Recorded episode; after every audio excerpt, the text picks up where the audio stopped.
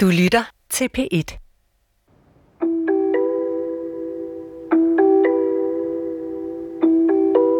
En dag har Lisbeth Rømer fået nok. Desværre så har det ikke været muligt at få opbakning til de ændringer, som var nødvendige. Vi har fået nej, nej, nej, nej hver gang. Som leder af Skats udbytteadministration vil Lisbeth Rømer nu gerne mødes ansigt til ansigt med ministeriets embedsmænd og forklare dem, hvor store hullerne i systemet er, hvordan hun og hendes kolleger udbetaler millioner af kroner i refusion af udbytteskat mere eller mindre i blinde, og hvordan de mener, at hullerne kan lukkes. Vi har jo desværre ikke fået opbakning til, at der kunne ske de ændringer, som er nødvendige øh, for, at øh, udbytteadministrationen bliver i orden. Så hun beslutter sig for selv at tage direkte kontakt til en af ministerens folk i Skatteministeriets departement. Hun kontakter dem, der kan få lovgivningen lavet om. Det fortæller Karl Hellmann, der er fuldmægtig i ministeriet, og det bekræfter en af hans kolleger i departementet. Hun indbyder øh, min kontorchef og jeg til et øh, ja, sådan morgenmad, og, og vi lige kan drøfte de her, hvad der egentlig er tale om. Fordi det var det kontor i departementet, altså det kontor, jeg sad i, som sad udenbart med reglerne og så videre, og hvis der skulle lovgives om det, så var det, så var det jo der. Så en tidlig morgen, kort efter, er to af ministerens jurister på vej ud til Skattecenter Ballerup uden for København. Min kontorchef og jeg tager ud til det her øh, morgenmadsmøde, og det er meget fint, og vi får serveret, og sådan, vi er jo sådan, altså, der, der er en kollegial stemning, fordi vi jo er ligesom, det er samme system, vi er i. Dengang havde udstationen øh, sæde i Ballerup, øh, så det foregår hos dem. Da de denne morgen sætter sig sammen til bords, mange år før udbytteskandalen bliver offentlig kendt, ja, der har Lisbeth Rømer og hendes kolleger allerede i flere år forsøgt at trænge igennem med advarsler og løsningsforslag. Så da hun har budt velkommen med kaffe, ost og brød, sætter hun også hurtigt alvoren på programmet. Hun kommer med markant advarsel om, at det kan medføre, hvis man ikke gør noget ved det her, så kan det ende, ende i et øh, markant skattesnyd i forhold til Danmark. At der er nogle, øh, ret mange millioner kroner, man kunne blive af, hvis der ikke bliver noget ved det her. Det er den, kan man sige, mundtlige advarsel, som øh, Lisbeth kommer med på det her morgenmadsmøde. Men de løsningsforslag, som Lisbeth Rømer samtidig lægger på bordet, kræver, at bankerne hurtigere skal fortælle skat, hvem aktionærerne er. Det vil pålægge bankerne en administrativ byrde, og det passer umiddelbart dårligt med regeringens målsætning om at nedbringe de administrative byrder for erhvervslivet, herunder for bankerne, forklarer Karl Hellmann. Så selvom Lisbeth Rømers advarsler gør indtryk under mødet... Jeg forstod godt problemstillingen, jeg forstod godt deres råb om hjælp. Så tænker han samtidig, at det bliver svært at få lov til at føre hendes løsningsforslag ud i livet. Så man sidder stadig med dagsordenen, altså byrder, det må ikke skærpes ved lovgivningen, det skal snart lettes, og det er styrende for, at man nok er ja, mere eller mindre afvisende over for skats ønsker om lovændringer på det her område.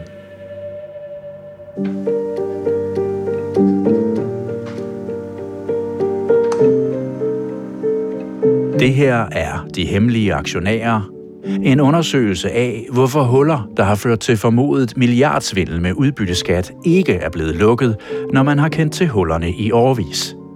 Jeg hedder Jesper Thynel. Velkommen til tredje afsnit, Byrdebarometeret.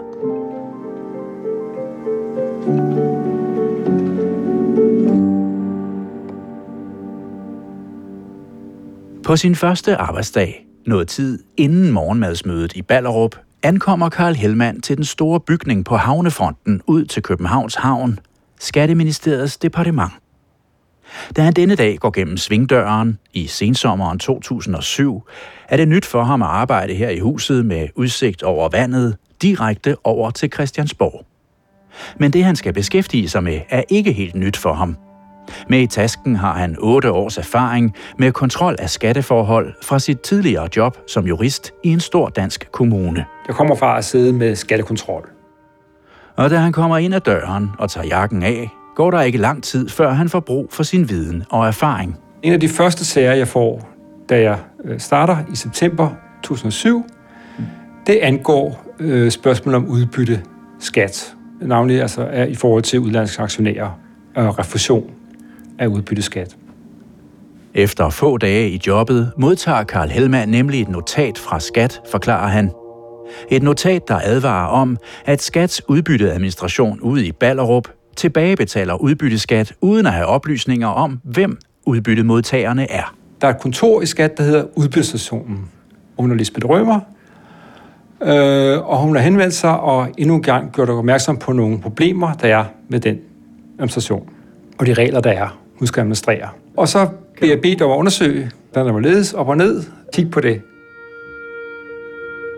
I notatet af 5. september 2007 fra hovedcentret på Østerbro påpeger Skat nogle af de huller i systemet, der gør det vanskeligt for Lisbeth Rømer og hendes kolleger at kontrollere, om de folk, de refunderer millioner af kroner til rundt omkring i verden, nu også reelt har ret til at få udbetalt de mange penge fra statskassen. Under overskriften Problemets beløbmæssige størrelse oplyser Skat, at der i 2005 og 2006 er refunderet mellem 1 og 2 milliarder kroner årligt til folk i andre lande. Og nævner i sin henvendelse også, at der alene i sagen om et lille fransk selskab i Paris er blevet krævet over en halv milliard danske kroner udbetalt, med henvisning til, at selskabet ejede en masse danske aktier, blandt andet i TDC. I notatet påpeger Skat således flere problemer, eller kontrolmæssige huller, om man vil. Herunder, at øh, man kunne ikke følge, at det virkelig var de aktionærer, som havde krav på at få funderet dansk udbytteskat og skulle have pengene. Skat advarer om, at de såkaldte nominidepoter kan bruges til at sløre aktionærernes identitet, som der står.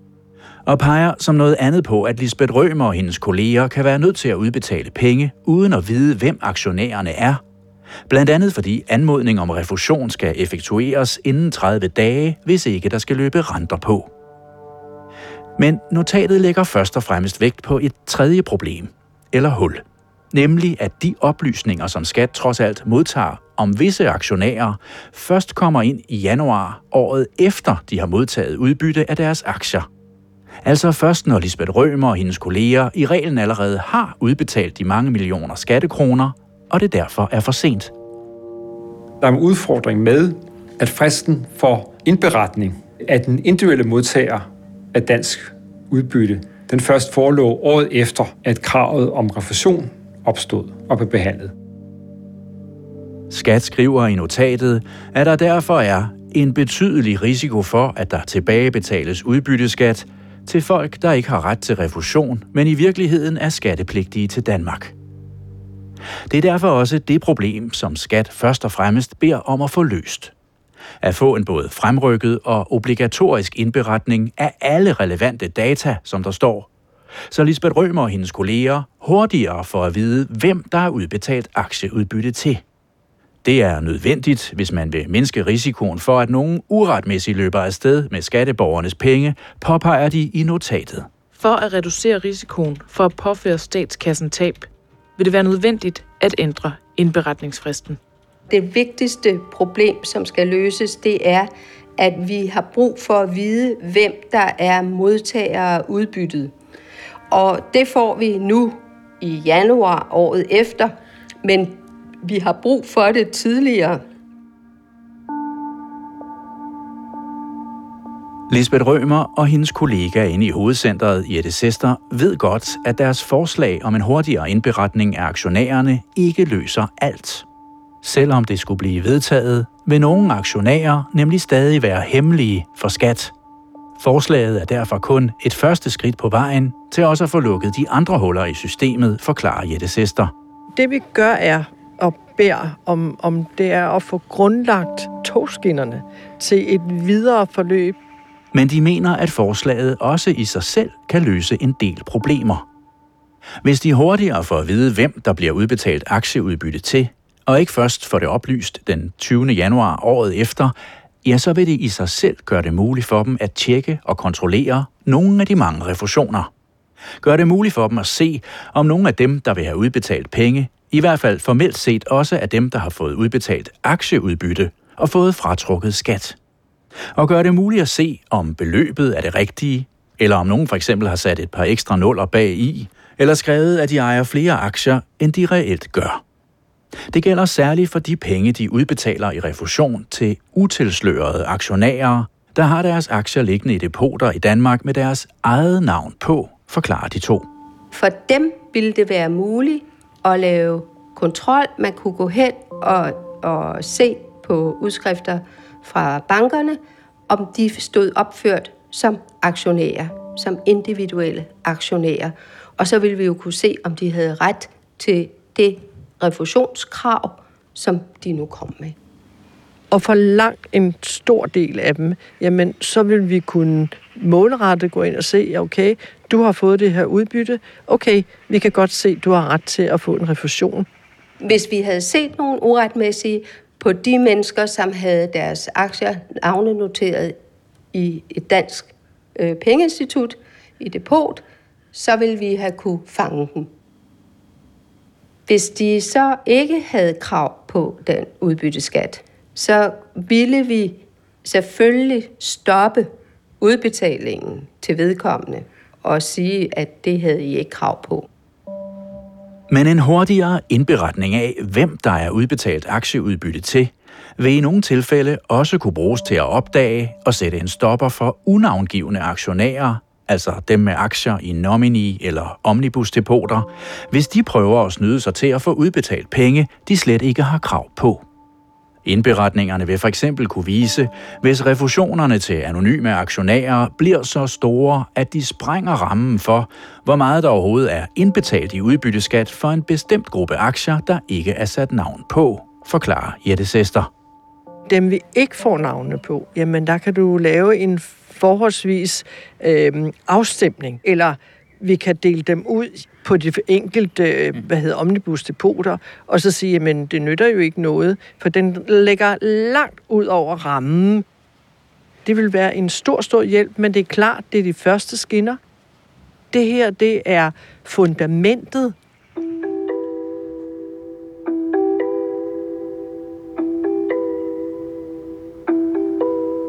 Da Karl Hellmann sætter sig og læser advarslerne og løsningsforslagene i notatet fra Skats hovedcenter, kan han godt se problemet.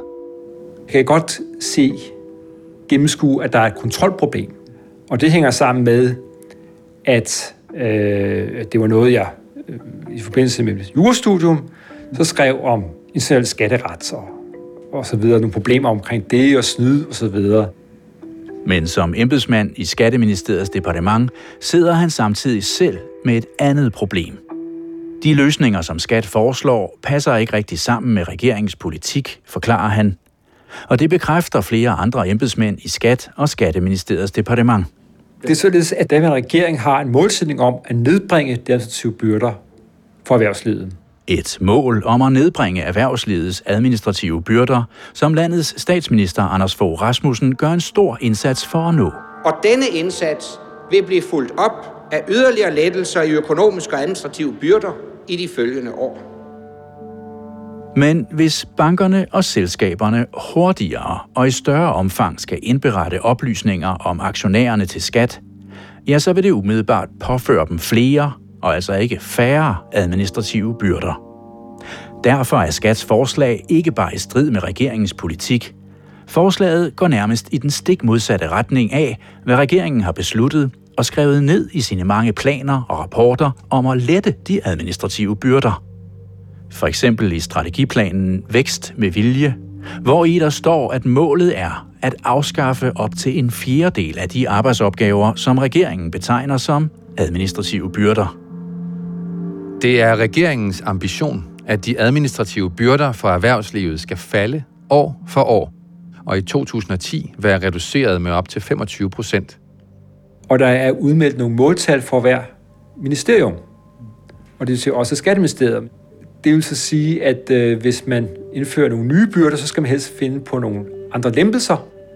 Hvis man skulle indføre nogle ændringer, som gør det nemmere at kontrollere, at de aktionærer, der får refunderet dansk udbytteskat, er de reelt de mennesker, der de siger, det er. Har de krav på at få udbetalt af funderet udbytteskat? Så spørgsmålet er, er der reelt nogen, der snyder med refusionerne, og i givet fald, hvor meget? Det er noget af det, som Karl Hellmann og hans kontorchef gerne vil vide, da Lisbeth Rømer kontakter dem og inviterer dem ud for at spise morgenmad sammen med hende og hendes kolleger. Og de to embedsmænd fra Skatteministeriets departement derfor en morgen kører ud og besøger udbytteadministrationen i Ballerup. Og der er vi så ude, og øh, det er meget hyggeligt, men hun, det er også klart, at hun gør rede for, at hun mener, at der er alvorlige problemer, og der er væsentlige risici forbundet øh, med reglerne, som det er. Hvilken dato de helt præcist mødes og spiser morgenmad sammen i Ballerup er uklart, men flere kilder i Skatteministeriets departement mener, at morgenmadsmødet i Ballerup finder sted omkring det her tidspunkt i efteråret 2007. Og flere mødedeltagere forklarer, at Karl Hellmann og hans kontorchef på mødet umiddelbart stiller spørgsmålstegn ved, hvor store problemerne med refusion af udbytteskat egentlig er. Der er foregår så meget snyd på så mange planer. Og der, der kom mange mennesker, fine medarbejdere, der sad på hverdagsområdet med moms eller punktafgift, der sagde, jamen lige på vores område, der er der stor risiko for snyd, sådan og sådan og sådan. Men det, det skulle være, virkelig være mere håndfast. Det skulle være på, påviseligt. Så udgør den mangelfulde kontrol med refusion af udbytteskat blot en betydelig risiko, som skatter Lisbeth Rømer skriver i notatet, eller ved de, om der også rent faktisk bliver svindlet med skatteborgernes penge? I givet fald for hvor meget? Og står det værre til end så mange andre steder i skat, hvor deres kolleger også mener, at kontrollen er svag, og derfor også banker på døren i ministeriet og beder om ny lovgivning og mere kontrol. Vi har sådan en groet skepsis over, men der blev smurt for tyk på. Der var så mange andre områder, hvor der var problemer og svig og så videre, at, at, at, at hvorfor var det her specielt i forhold til så mange andre områder? Det, det kunne man ikke lige se. Ikke? Eller det kunne ikke lige se udenbart i hvert fald. Vi kunne ikke aflæse det noget sted, vel? Men den indgroede skepsis forsøger Lisbeth Rømer at mane i jorden den morgen, hun møder ministeriets embedsmænd ansigt til ansigt over morgenmaden og kaffen, hun serverer for dem. På mødet forklarer Lisbeth Rømer endnu en gang, hvorfor det er et problem for hende og hendes kolleger, at bankerne først indberetter navnene og kun nogle af navnene på aktionærerne året efter, at de har fået udbytte af deres aktier. Ligesom Lisbeth Rømer på mødet også fortæller om flere andre problemer eller huller i systemet, forklarer Karl Hellmann. Allerede her på så første møde, så påpeger Lisbeth Rømer, at der er de her problemer med de her såkaldte omnibusdepoter. Og der kan man ikke følge sporet, at det er den individuelle aktionær, der er i aktier i et dansk selskab, om de har krav på at få refunderet dansk udbytteskat. Det gælder blandt andet i en stor sag, som Lisbeth Rømer og hendes kolleger netop lige har haft, påpeger de, ligesom de gør i notatet. Nemlig sagen om det lille franske selskab i Paris, der på baggrund af et simpelt regneark krævede over en halv milliard danske kroner udbetalt, og for nylig fik det, ved at henvise til, at banken ejede en masse danske aktier, blandt andet i TDC, forklarer Karl Hellmann. De fortæller om øh, øh, Lisbeth Rømer fortæller om TDC-sagen. Hele den sag opsummerede alt de frustrationer, der var omkring det gældende regelsæt. At man ikke kunne vide med nogen som helst rigtig sikkerhed, om man udbetalte refunderet dansk udbytteskat til de rette modtagere. Og i dette tilfælde en halv milliard. Det er allerede 2006, men man har det meget åbenlyse eksempel. Og den erkendelse, det giver, og dermed kan man også formulere meget altså, øh, tydeligt, hvad for en udfordring det er, og hvad det vil kræve ændringer for at rette op på det. Og det formulerer Lisbeth Rømer og hendes kolleger også på mødet, fortæller han. Formulerer og fremlægger deres forslag til, hvordan man kan lukke mange af hullerne i systemet. Det siger også, at der er de der løsninger, man kunne overveje. Det er en buket af løsninger, som gerne skulle fungere samlet set, men det kan måske også være nogle enkelte elementer i det, som som kan fungere og, og, og, og redde noget af problemet. Jeg har navnlig at øh, ændre lovgivningen og tidspunkterne for angivelse og indberetning, hvem der er de enkelte aktionærer, der har krav på refusion af dansk udbytteskat. Man kan følge i tid, at dem, der får refunderet dansk udbytteskat, er de personer, der har ret til at få det. Lisbeth Rømers og hendes kollegers præsentation af problemerne gør således større og større indtryk på Karl Hellmann efterhånden som mødet skrider frem. Vi må anerkende, at øh, Skat meget savligt har præsenteret nogle problemer, nogle udfordringer i det her, at Skat ikke reelt kan se om de fusioner, de foretager dansk udbytteskat, havner øh, i rette hænder. Altså, det, det stod med mange millioner, der skulle refunderes, men de kunne ikke se, om det reelt var tilfældet. Eller, eller om det var snyd. Men da morgenmaden er slut, og de skal til at gå, vil de to jurister fra Skatteministeriets departement alligevel ikke rigtig svare på, om de nu vil være med til at ændre reglerne og lukke hullerne i systemet. Som ansat i Skatteministeriets departement er identifikationen med regeringens politik nemlig samtidig stor, fortæller Karl Hellmann. Jeg er embedsmand i departementet, simpelthen med departementet. Og dermed også med regeringens politik, og man skal være opmærksom på administrativ byrde for erhvervslivet. Jamen, så mødet slutter med, at det, det var øh, fint, at vi har lyttet på, på, hvad Skat har sagt, og det vil vi så lige kigge nærmere på. Men man skal også passe på, man skal ikke ligesom stille for meget udsigt.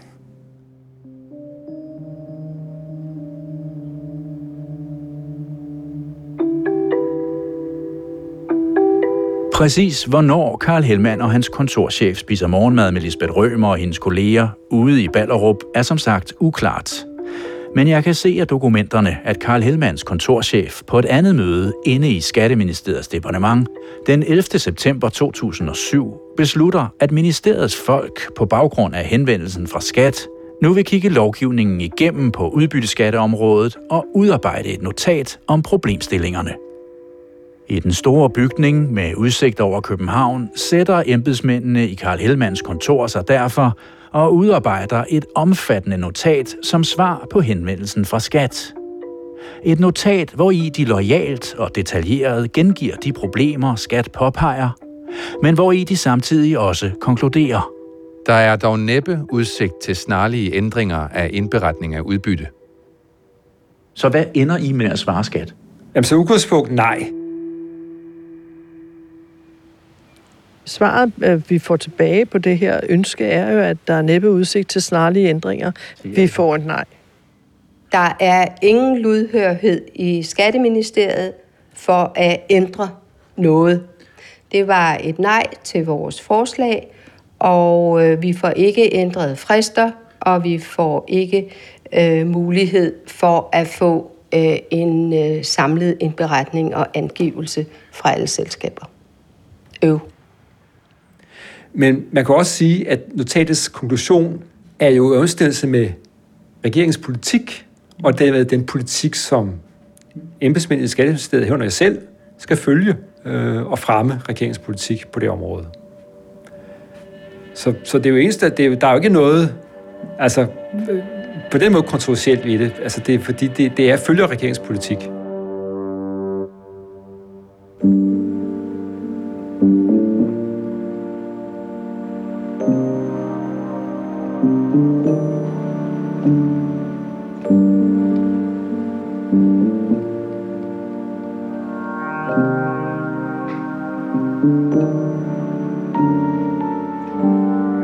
Svaret fra Skatteministeriets departement er ikke alene et nej. Notatet til skat kan også give indtryk af, at det slet ikke er ministeriets ansvar, men derimod skats eget ansvar at løse problemerne med kontrol af refusion af udbytteskat, uden at ministeriet og Folketinget behøver at ændre lovgivningen på området. Bolden bliver på den måde sparket tilbage, hvor den kom fra, oplever flere embedsmænd i Skatteministeriets departement. Jeg synes, det er et pseudo-svar, men, men jeg kan, altså, i hvert fald med alt det, der er sket siden, og vi ved siden, så ja, skal man næsten få dårlig samvittighed over det, ikke? Fordi, øh, ja, fordi jeg synes ikke, det, altså det, det, det blå i øjnene på kolleger, ikke? Altså, jeg synes, de har påpeget nogle væsentlige problemer, og så får de sådan en, ja, papnæse, eller hvad man kan altså, det, ja, ja, det er lidt ked af, ikke? Men altså, det, det er jo, det, det kan man sige, det, det skrænde ord lyver ikke. I notatet skriver embedsmændene i Karl Helmans kontor, at skat hurtigt selv må kunne prøve at løse problemerne ved at ændre rentebestemmelsen i vejledningen på området. På den måde vil skat kunne vente med at udbetale de mange refusioner til året efter, når skat har fået oplysninger ind, altså uden at der af den grund løber renter på. Altså man kan sige, at hvis man anmoder om refusion af dansk udbytteskat i marts, så skal man vente helt til 20. januar, ja året efter, for at modtage refusionen. Det er jo det, forslag går ud på.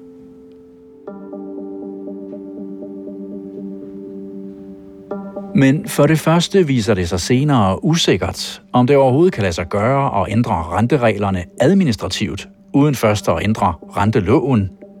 Og for det andet vil forslaget under alle omstændigheder ikke løse de problemer, som Lisbeth Rømer og hendes kolleger står med ude i Skattecenter Ballerup, når de til daglig refunderer den ene million skattekroner efter den anden, uden at vide, om dem de sender pengene til, reelt har ret til refusion af udbytteskat. Det er Karl Hellmann egentlig godt klar over, forklarer han. Det løser ikke problemet for de mange, eller for det altovervejende store flertal af sager. Der er tale om ca. 19.000 ansøgninger, der skal behandles om året.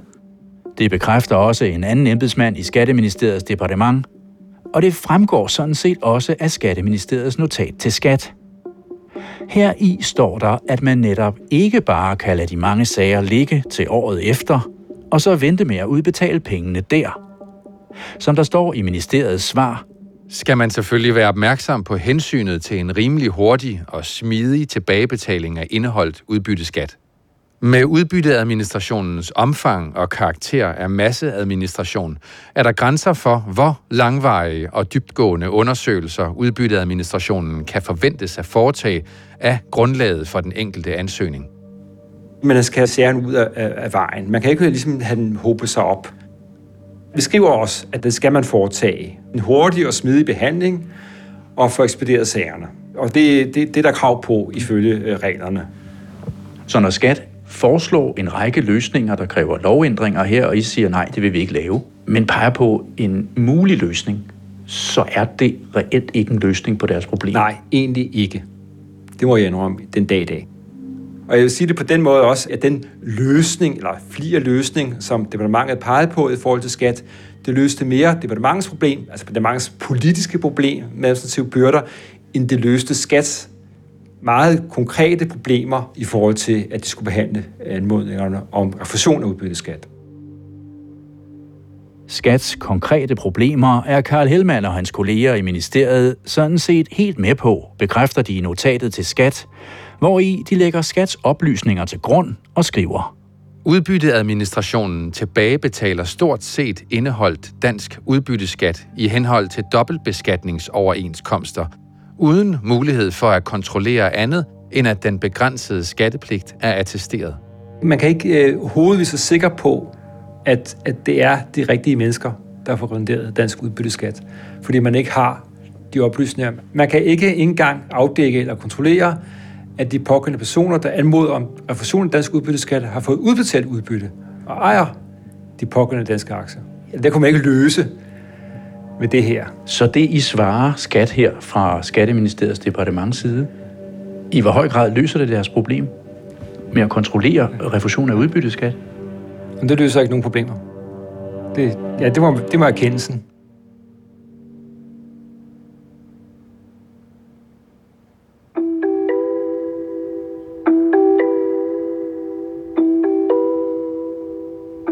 Fra sit skrivebord i den store bygning på havnefronten med udsigt til Christiansborg, oplever Karl Hellmann derfor, at Lisbeth Rømer og hendes kolleger ude i Ballerup bliver fanget i en ond cirkel. En ond cirkel, der opstår, fordi ingen med sikkerhed ved om og præcis hvor meget der bliver snydt for med refusion af udbytteskat. Det er det svært at sætte tal på. Og så siger man, vi har en politisk situation, vi har noget med administrative byrder, vi skal håndtere det politisk. Vi kan ikke se, at der snydes så massivt, som, der, som, som det senere, altså de 12 milliarder, øh, små 13 milliarder, det kan vi jo ikke se her. Altså, vi kan ikke engang se, at det er millioner. Og så længe ingen kan se, hvor mange penge, der eventuelt i praksis bliver snydt for, ja, så er der ingen, der ved, hvor meget statskassen kan spare ved at lukke hullerne i systemet. Derfor kan Karl Hellmann og hans kolleger ikke lave en cost-benefit-analyse, der viser regeringen, om det kan betale sig at gøre en undtagelse og dispensere fra dens politik og alligevel øge de administrative byrder for bankerne på lige præcis det her område. En cost-benefit-analyse, som regeringens komité vedrørende reduktion af administrative byrder inden for det finansielle område, skriver, at man bør lave for at sikre, at banker og andre finansielle virksomheder undgår at blive pålagt byrder, hvor afkastet ikke står mål med omkostningerne. Man har ikke påvist med beløb, at der bliver snydt så så meget.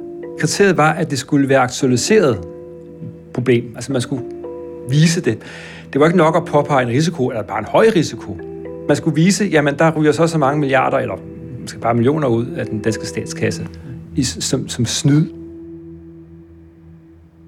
På den måde bliver Lisbeth Rømer og hendes kolleger fanget i en ond cirkel. Så længe de ikke ved mere om aktionærerne, kan de ikke dokumentere, hvor meget der bliver snydt for. Og så længe de ikke kan dokumentere, hvor meget der bliver snydt for, kan de altså ikke få mere at vide om aktionærerne.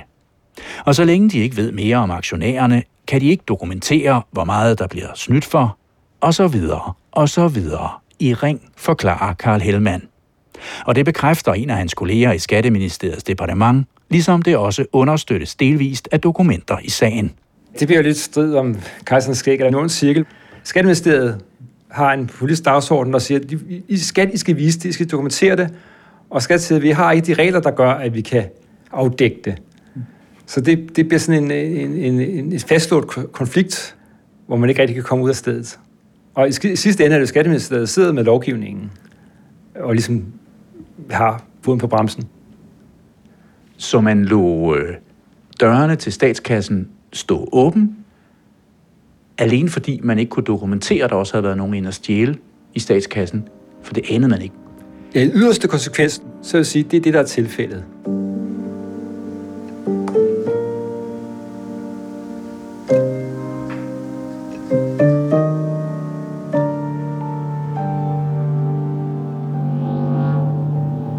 Da Lisbeth Rømer og hendes kolleger ude i Ballerup modtager Skatteministeriets notat og afslag, går det hurtigt op for dem, hvad den fastlåste situation betyder for deres mange udbetalinger af millioner af kroner fra statskassen. Ja, så betyder det jo, at vi ikke har noget at kontrollere, for vi havde ikke nogen oplysninger. Så, så, så var det igen i blinde, desværre. Om Lisbeth Rømer herefter tager sin telefon og ringer direkte ind til departementet og forsøger at bryde den onde cirkel, om det derfor først er nu, morgenmadsmødet i Ballerup finder sted, sådan som en af embedsmændene husker det, eller om det er noget helt tredje, der gør udslaget, er vanskeligt at fastslå. Men i hvert fald sætter Karl Hellmann og hans kolleger sig et par måneder senere, i november 2007, igen og skriver et notat om de problemer og løsningsforslag, som Lisbeth Rømer og hendes kolleger har lagt på Skatteministeriets bord.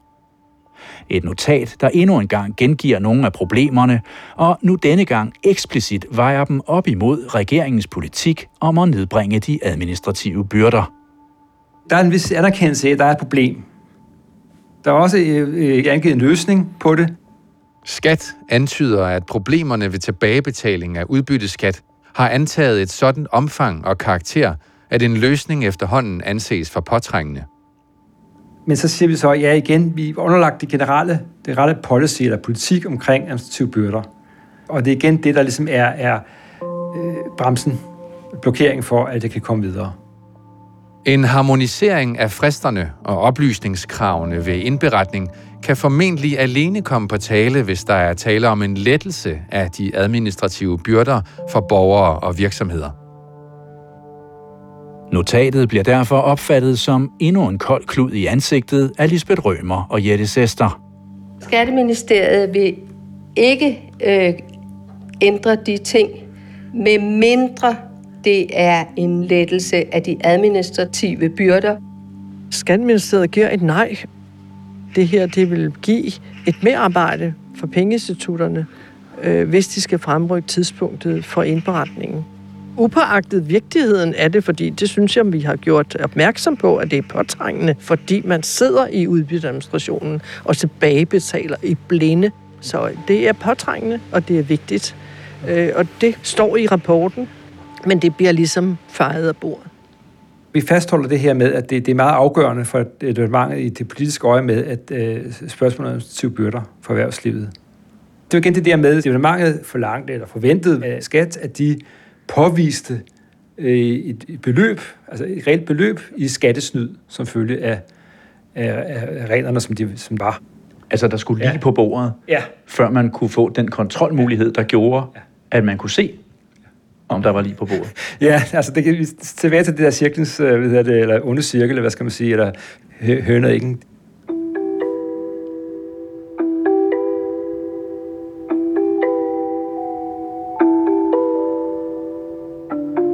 Chancerne for, at det lykkes at få lukket hullerne i systemet, er altså ikke ligefrem store, da Lisbeth Rømer et års tid senere, i august 2008, alligevel forsøger sig en gang til. Hun og hendes kolleger sidder fortsat og udbetaler den ene million kroner fra statskassen efter den anden mere eller mindre i blinde. I 2007 har de refunderet lidt over 1 milliard kroner. I 2008 bliver det lidt under en milliard. Så hun beslutter sig for at prøve en ny strategi. Da der er gået et år, skriver jeg et nyt notat om øh, de problemer, der fortsat er med udbytteskatteadministrationen. Denne gang lægger hun vægt på, at det ikke kun handler om refusionerne til udlandet, men at aktionærer i Danmark også kan snyde sig til penge, de slet ikke har ret til, så længe systemet ikke bliver lavet om. Et budskab, hun sammen med kolleger i Skat også denne gang sender helt op i nærheden af ministeren til Karl Helmand og hans kolleger i Skatteministeriets departement. Vi modtog i Skatteministeriets departement modtog øh, notat øh, af den 11. august 2008, udarbejdet Lisbeth Rømer for Skats udbyttestation, der ikke omhandler specielt øh, udlandsk, altså refusion af øh, dansk udbytteskat i forhold til udlandske aktionærer, men mere generelt snydstilfælde, som en, altså man, man kan også foretage i Danmark. I notatet gør Lisbeth Rømer nu gældende, at hvis hun får fremrykket indberetningen af aktionærerne, og skat får oplysningerne ind med det samme, i stedet for året efter, ja, så vil hun og hendes kolleger også bedre kunne forhindre, at folk i Danmark snyder sig til at få udbetalt udbytteskat. Snyder ved for eksempel at lade et selskab indberette, at det har udløjet et fiktivt aktieudbytte til en person, og derfor foregiver at have indbetalt, lad os sige 280.000 kroner i udbytteskat. Skatten på 280.000 kroner godskrives så personen på baggrund af en ikke foretaget indbetaling af udbytteskat. Det vil sige, at vedkommende hæver 280.000 kroner fra statskassen, som vedkommende ikke er berettiget til. Det kan vi lukke det hul, hvis vi har samtidig indberetning og angivelse. Hun argumenterer alene ud fra en dansk problemstilling og siger, at den eksisterer også. Det er det, det, man siger. Danskere kan også nyde øh, på grund af de samme regler, eller øh, det samme hul, kontrolhul, og at det er samme løsning, som både vil lukke hullet i forhold til danske skatteydere og i forhold til dem, der hævder, at de skal have refunderet dansk udbytteskat, og som bor i udlandet. Det gør hun opmærksom på. Og det er det, vi forsøger her øh, at sige, jamen, hør nu her. Nu har vi ligesom fået afslag på, at vi kan, øh, fordi vi ikke må pålægge øh, byrder omkring øh, tilbagerefusionerne af, af de valutariske udlændinge og indberetninger på dem, men vi kan altså også bruge dem på de danske skattepligtige personer og selskaber til at være på forkant. Sådan til man tidligere kan sige, her er noget galt, og måske stoppe pengestrømmen, før det er for sent. Nu prøver vi det her argument. Vi prøver at få ørenlyd. Vi prøver at få et andet hul igennem.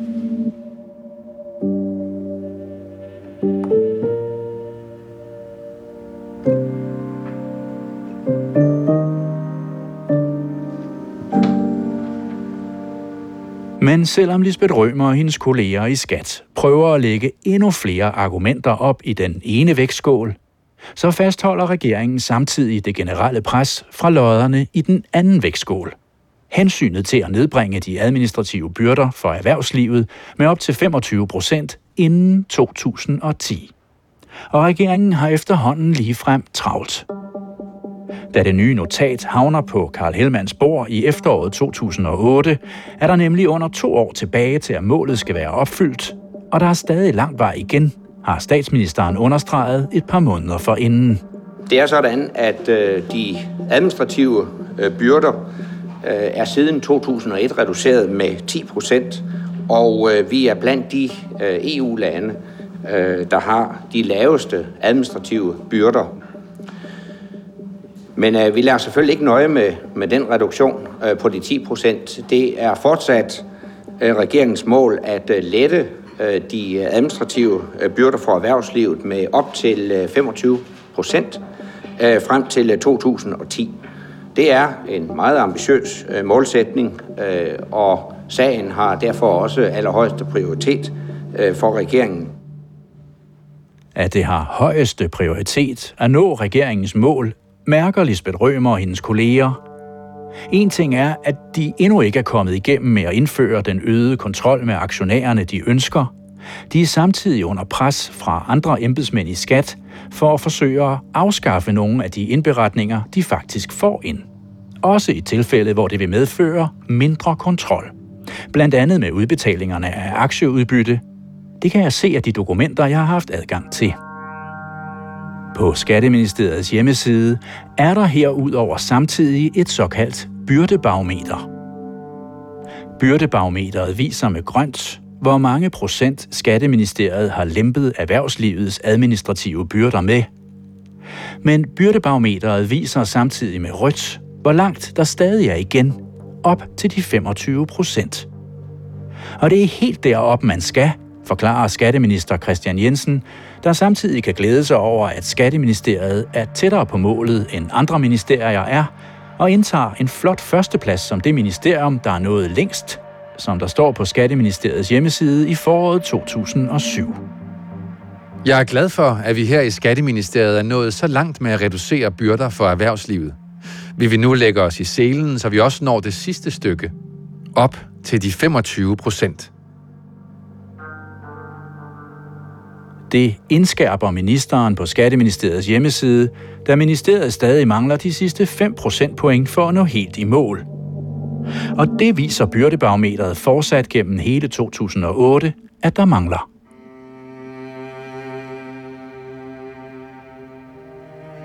Karl Hellmann sidder således i et dilemma, da han i august 2008 sætter sig ved sit skrivebord i Skatteministeriets departement for at besvare Lisbeth Rømers seneste henvendelse. Det skulle umiddelbart reagere på den hændelse, der nu var, og de problemer, der var. Et dilemma, der ikke bare er et rent professionelt dilemma. Jeg havde selv siddet med skattekontrol, otte år i hvert fald i kommunerne. Ikke? Så havde jeg en vis øh, empati eller forståelse for de udfordringer, som øh, udbudstationen sad med. Og derfor måske også et helt personligt dilemma. Man sidder et dilemma i departementet med øh, det politiske dagsorden, altså det generelt omkring administrative byrder, det skal ikke skærpes, det skal snart lettes. Og samtidig var jeg også det, jeg vil så gerne være den der fine øh, fuldmægtige i Skatteministeriet og som også øh, være øh, betjent ministeren osv. Øhm, og gøre det godt på den måde. Ikke? Så jeg var også lidt sådan personlig øh, måske dilemma.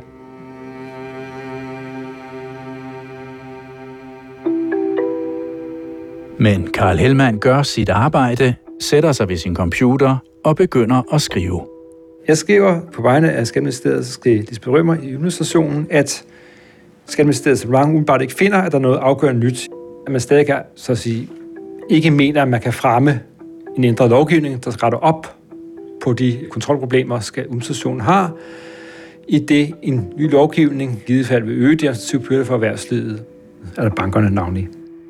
Og desværre så er svaret det samme, nemlig at der må ikke være nogen byrder for nogen i forbindelse med det her, øh, så kan vi ikke gennemføre det. Desværre gør jeg nej igen, igen, igen. Det kræver virkelig, at man kan holde humøret oppe.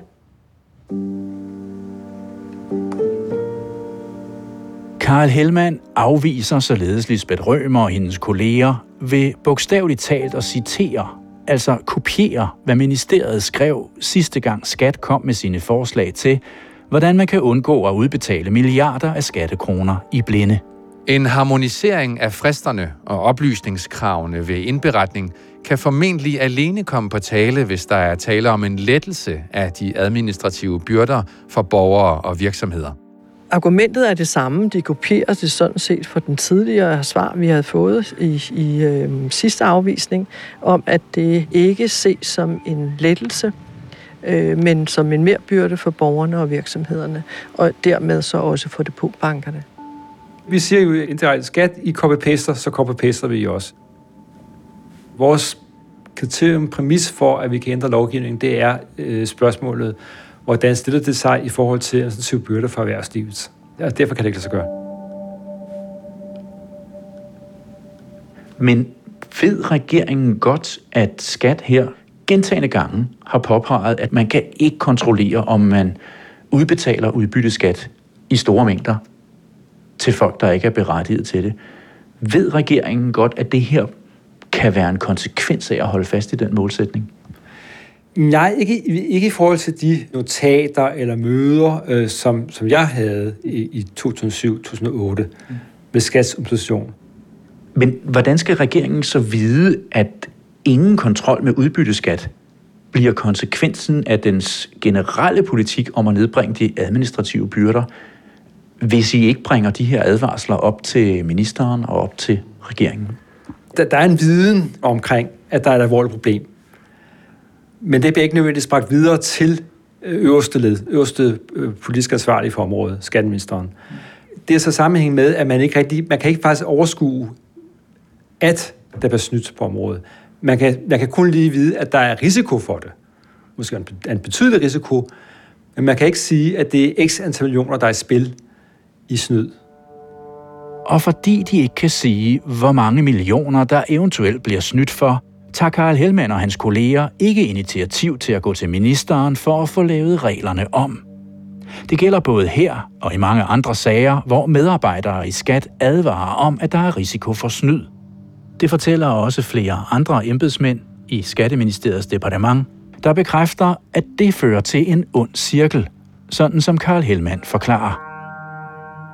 Så så længe I ikke kan sætte tal på, hvor meget der bliver snydt, så undlader I at informere ministeren om, at hans politik og regeringspolitik forhindrer jer i overhovedet at opdage, hvis der bliver snydt? Jeg kan konkludere på den baggrund, og jeg siger det sådan, ja, det er rigtigt. Det, er sådan, det, det, det, det beskriver det meget godt. Men det, skal, det er altså ikke med ond vilje, det er jo også vigtigt at understrege. jeg vil sige, at spørgsmålet om administrative byrder for erhvervslivet, det var et gennemgående tema og styrende princip, og det der forhindrede indgreb, eller forhindrede, at man fik skærpet reglerne.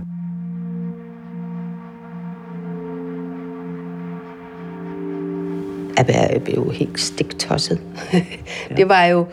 Ja, men det er meget, meget kedeligt, at man sidder med noget, man synes er et virkelig stort problem, og så er der reelt ingen forståelse for problemet i organisationen, der hvor man kan beslutte, om man skal ændre noget. Man skærer ikke igennem over for vigtigheden af, at, at uh, hele udbytteadministrationen, uh, de stort set ikke kan løse deres opgave tilfredsstillende. Det er det, man sådan set siger, og det ser man igennem fingre med. Altså, det, det virker udenbart som en meget svær situation og dilemma. Jeg tror nok, at når man er i, i den embedsmandsrolle, navnlig i, altså, i et departement, så er det en præmis, så er det ligesom en, et, et, et, et levevilkår, eller kan man sige levevilkår i arbejdslivet, at man har den, den, den dilemmaer, og det lever man så med, kan man sige. Det kan godt være, at der er en regering, der har en politik, der kan man ikke fremme sådan nogle løsninger. Så har man altid en skuffe klar, når den næste regering kommer, skuffe øh, er fortsat klar, som den anden regering måske, med anden politisk farve vil gennem, øh, gennemføre. Øh, og, og sådan kan det køre i, lidt i, i, i mølle der. Fordi man, ja, man skal, man skal kan man sige, holde sammen på Danmark.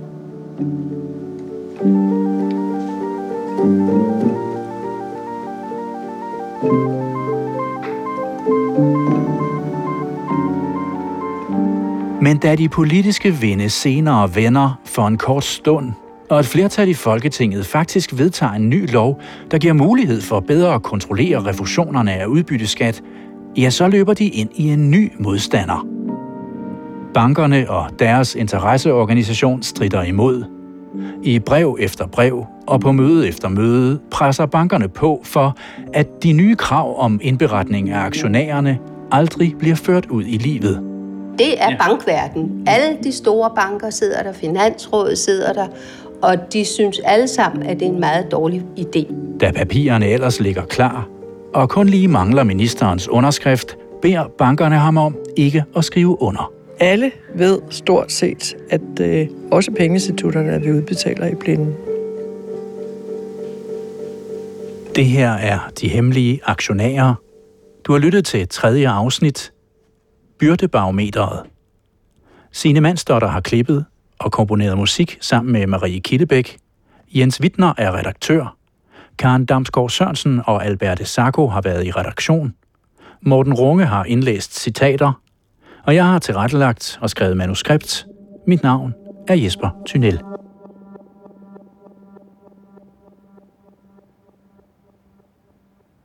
Du kan høre flere P1-podcasts i DR's radio-app. Det giver mening.